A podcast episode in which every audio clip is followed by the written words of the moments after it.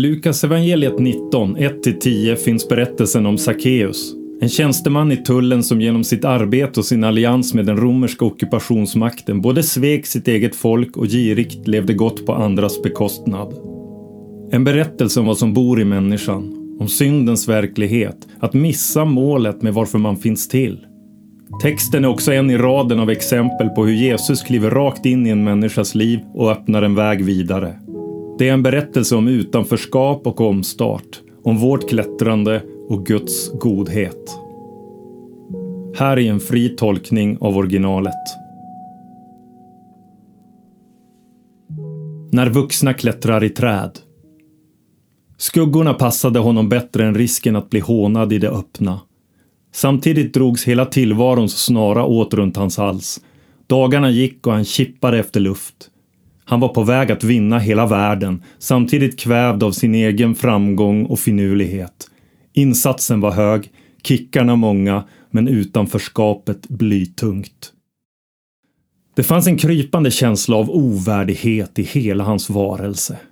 Den hade inte funnits där innan, men den växte allt mer och mer. Det stretade och drog. En kluvenhet som även gav allt vackert dystra stråk. Att svika sina egna.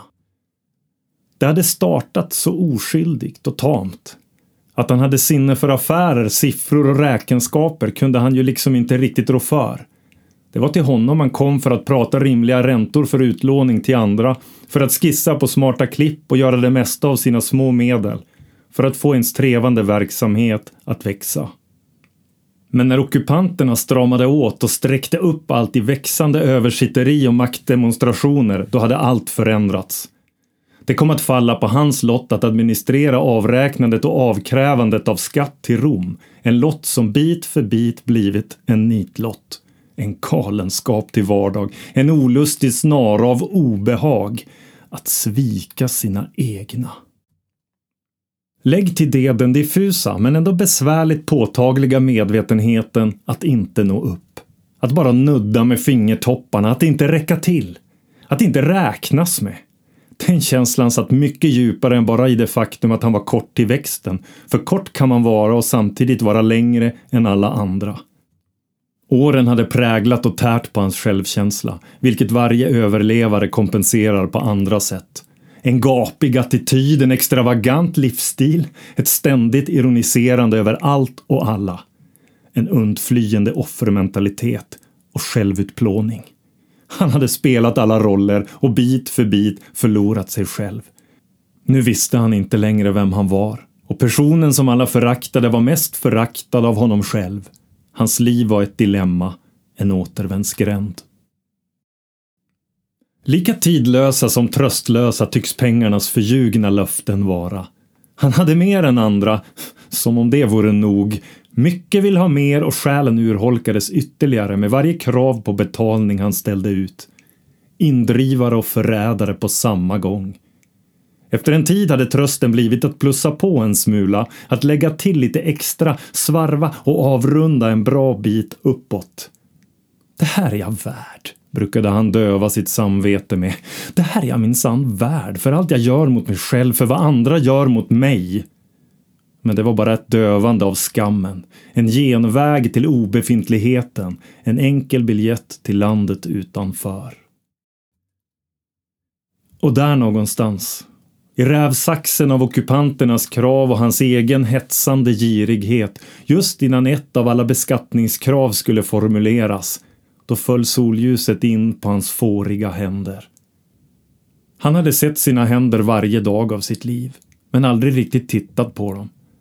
Det var olustigt hur allt lyckades stanna upp för några ögonblick. Han kunde höra sina egna pulsslag slå. Tiden stannade. Han lyfte upp sina händer, spretade med fingrarna och följde varje fåra och linje.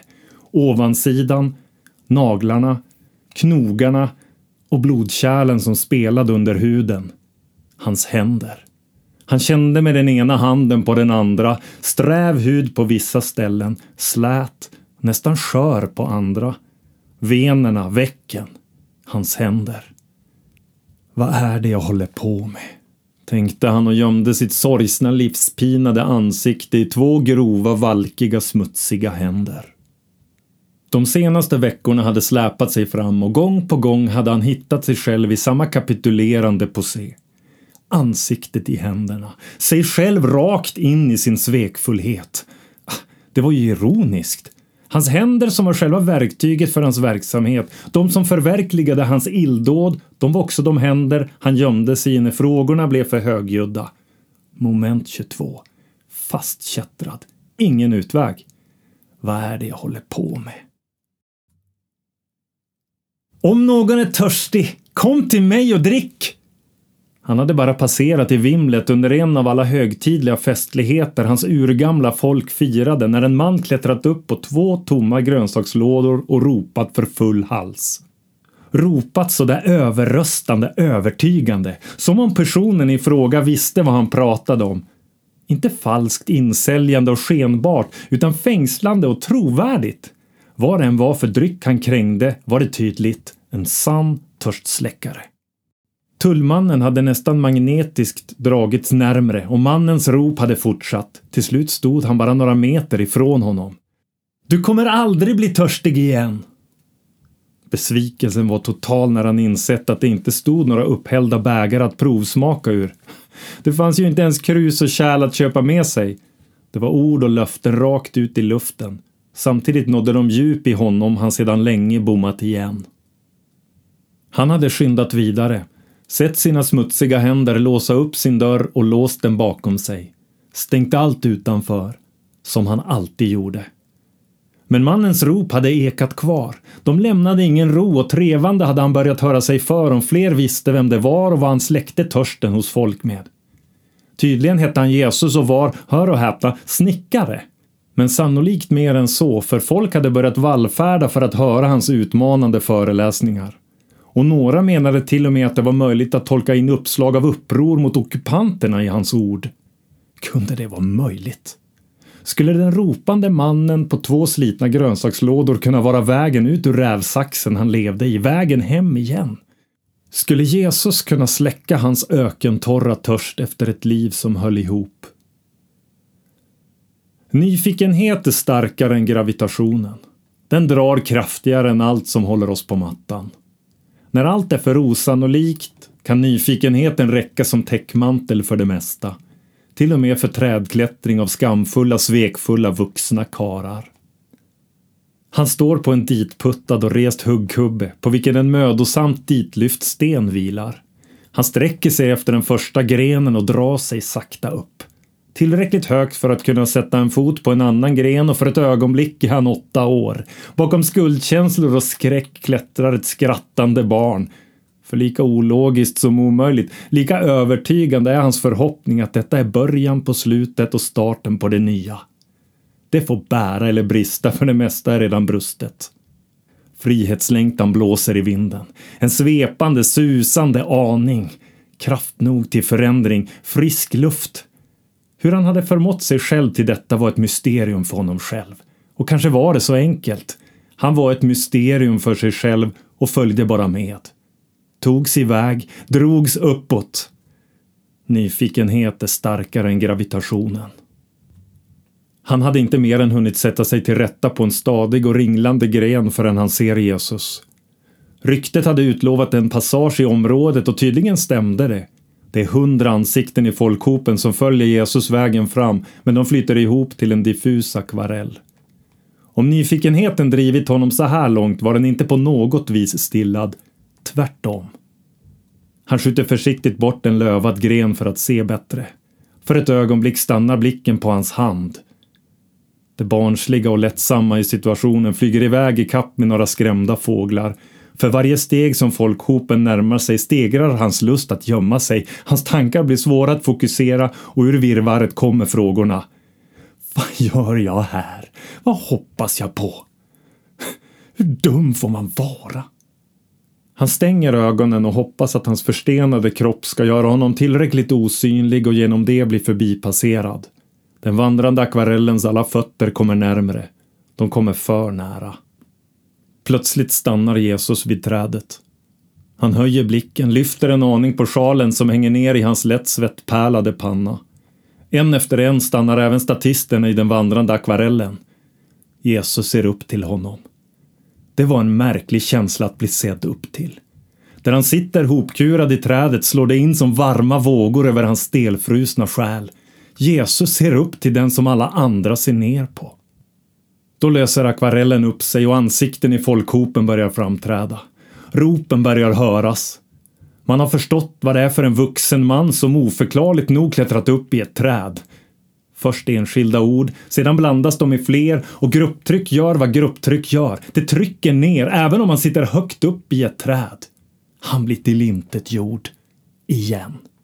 Hur till ingenting gjord kan den som ingenting är bli? Hans fåriga smutsiga händer krampar runt grenarna och knogarna vitnar en efter en. Pulsen trummar och det susar mellan öronen. Han försöker svälja ner panikångesten som stegras. Skynda dig ner, Sackeus! Jag måste få komma hem till dig! Sålet och föraktets hejarklack tystnar tvärt och huvud efter huvud vrids från mannen i trädet till mannen på vägen. Från den uppklättrade till den jordnära. Till mannen som var på väg att göra det igen. Förvandla. Vad sa han? Hörde någon mer det där? Förvirring griper tag i förvåning och bildar den märkligaste av stämningar. Hur vet han mitt namn? tänker Sackeus och sväljer igen. Varför sitter du där uppe? Jesus tonfall avslöjar det smått komiska i situationen, men han fortsätter vädjande. Kom ner nu, jag är nyfiken på dig. Samtidigt inte jättesugen på trädklättring just idag. Vi går hem till dig. Jesus släpper honom inte för en sekund med blicken. Medan folkhopen viskar och lösryckt kastar ur sig hatfulla kränkningar ser mannen i trädet in i en blick som avväpnar totalt. Full av nåd, full av sanning, full av medlidande och bekräftelse. Ögon som borrar sig igenom och förbi försvar och självbedrägerier. Ögon som har sett allt men aldrig tittat bort. Jesus ser upp till den som alla andra ser ner på. Aldrig tidigare hade någon klättrat ner från ett träd inför större publik än denna dag. Även om det är knäppt tyst och tryckt stämning i folkmassan är det samtidigt som om varje gren, varje löv, varje barkskärva applåderar. Ett tyst, öronbedövande jubel lyfter Sackeus ner till marken och efter att ha hängt med raka armar i den nedersta grenen landar han med en duns inte långt ifrån Jesus. Bor du nära? frågar Jesus och räcker ut handen. Jesus varma hand griper om Sackeus smutsiga, fåriga högernäve. Himlen hälsar på jorden. Livet tar i hand, bara ett par meter från en ditrullad huggkubbe med en nedrasad sten intill. Sackeus vet inte riktigt vart han ska titta. Han kan inte komma undan Jesus blick. Här borta. Men jag har inte städat på ett tag, ursäktar han sig och pekar försiktigt med en hand som har spår av bark under naglarna. Då hjälper jag dig, säger Jesus och tar tag i Sackeus arm. Sackeus snubblar till och börjar gå tillsammans med Jesus. Folkhopen flyter ut till en akvarell igen och blir en vandrande kuliss som följer med i bakgrunden. Akvarellen blir stående utanför det lilla huset när Jesus försvinner in och stänger dörren bakom sig. Alla hatade den där dörren och alla hade gått in genom den. Tullhusets dörr. Där man gick in rik och kom ut fattig, gick in arg och kom ut tom. Hur förändras man? undrar Sackeus när han häller upp mer te till Jesus. Det enkla köket är hjälpligt uppröjt och på bordet står två omaka muggar framför lika omaka män. En bra start är om jag får titta på dig så att du förstår att du är sedd, svarar Jesus och för muggen mot munnen. Och så kan du fortsätta klättra ner från allt du klättrat upp på. Förändring som det blir något vettigt av klättrar oftast neråt, men sådana som du och gänget här utanför på gatan klättrar hellre uppåt och gärna över andra. Man kommer inte så långt på det sättet, säger Jesus och tittar utforskande på Sackeus. Genom det öppna fönstret hörs trädkronorna susa och en ensam fågels envisa sång. Eller hur skulle du kommit vidare när du nått trädtoppen innan? Jag ville nog mer gömma mig än komma högre, säger Sackeus lågt. Är inte det lite samma sak? trevar Jesus och ställer ner sin mugg på bordet. Att man klättrar högt för det finns så mycket att gömma nere på marken. Sackeus är inte helt säker på om han håller med eller ens förstår. Det låter så främmande, så ovant. Att sluta sträva, att sluta härska. Att klättra ner. Han låter sin nästa tanke få ord. Men jag kan undra hur du kunde se mig där uppe i trädet. Jesus lutar sig tillbaka och vickar upp stolen en smula. Alltså mitt sköna problem är att jag inte kan låta bli att lägga märke till dem som ingen ser. Och råkar någon vara bara en gnutta nyfiken på vem jag är, alltså, ja då är det kört, skrattar Jesus och kliar sig på kinden. Jesus vickar ner sin stol på alla fyra ben och böjer sig fram över bordet. Han lägger armarna framför sig, kramar temuggen mellan händerna och tittar återigen intensivt på Sackeus. Det är någonting i människans längtan som fångar mig. Varje gång. Det är därför jag traskar runt här, för att söka upp allt som är förlorat och rädda det. Sackeus skrapar med fingret i en spricka i en av bordets grova plankor. Han sänker huvudet och säger lågt. Men om det du hittar inte har något värde då? Hans skrapande finger stannar upp. Det blir tyst en stund. En tystnad som vittnar om ett hjärta som slutat slå för länge sedan. En tystnad som vittnar om ett annat som aldrig kommer stanna. Då putsar jag lite på ytan och du kan inte ana vad det brukar börja glimma efter ett tag. Sedan är du också lite skadad av ditt yrke om vad som är värdefullt, fortsätter Jesus. Du anar inte vad jag har börjat putsa fram här på jorden. Att söka upp allt som är förlorat. Att rädda det. Sackeus tänker på Jesus ord. Han sneglar på sina händer och varje vindlande rynka ropade ut hur förlorad han var. Inte bara hur mycket han förlorat eller gått miste om i sitt liv, det griper honom tätare än så. Förluster och svek. Det är ytterst inte sina landsmän han har svikit, han har svikit sig själv. Men inte bara sig själv, han har också svikit Gud. Den Gud som skapat honom för ett långt mycket vackrare liv än han svettats fram genom egna försök, genom att gå sin egen väg. Oberoendet skrattar honom i ansiktet. Den självproducerade friheten likaså. Han har missat målet. Han är förlorad. Han är på väg att hittas, att räddas. Jag behöver dig. Jag, be jag behöver ju hjälp. Det är som om jag sitter fast i skiten som är mitt liv. Sackeus ynkliga röst växer för varje stavelse. Jag vet, hinner Jesus säga och sträcker sina hantverkarhänder mot Sackeus. Sackeus hinner före och böjer sig halvt stående fram och griper tag i Jesus hand. Jag skäms över alla mina svek. Förlåt, viskar han. Jesus ser upp till den som alla andra ser ner på. Efter en lång stund puttas den förhatliga tullhusdörren upp och Jesus kommer ut. Vissa har tappat tålamodet och gått vidare, andra står kvar i mindre grupper. Några pratar om alldagliga saker, andra för mer livfulla diskussioner. Alla tystnar när den grova dörren slår igen. De ser Jesus komma gående med kisande ögon mot eftermiddagssolen. Han gör gott te, han Sackeus, och hela han glimmar som guld, säger han och svänger vänster och fortsätter nerför gatan.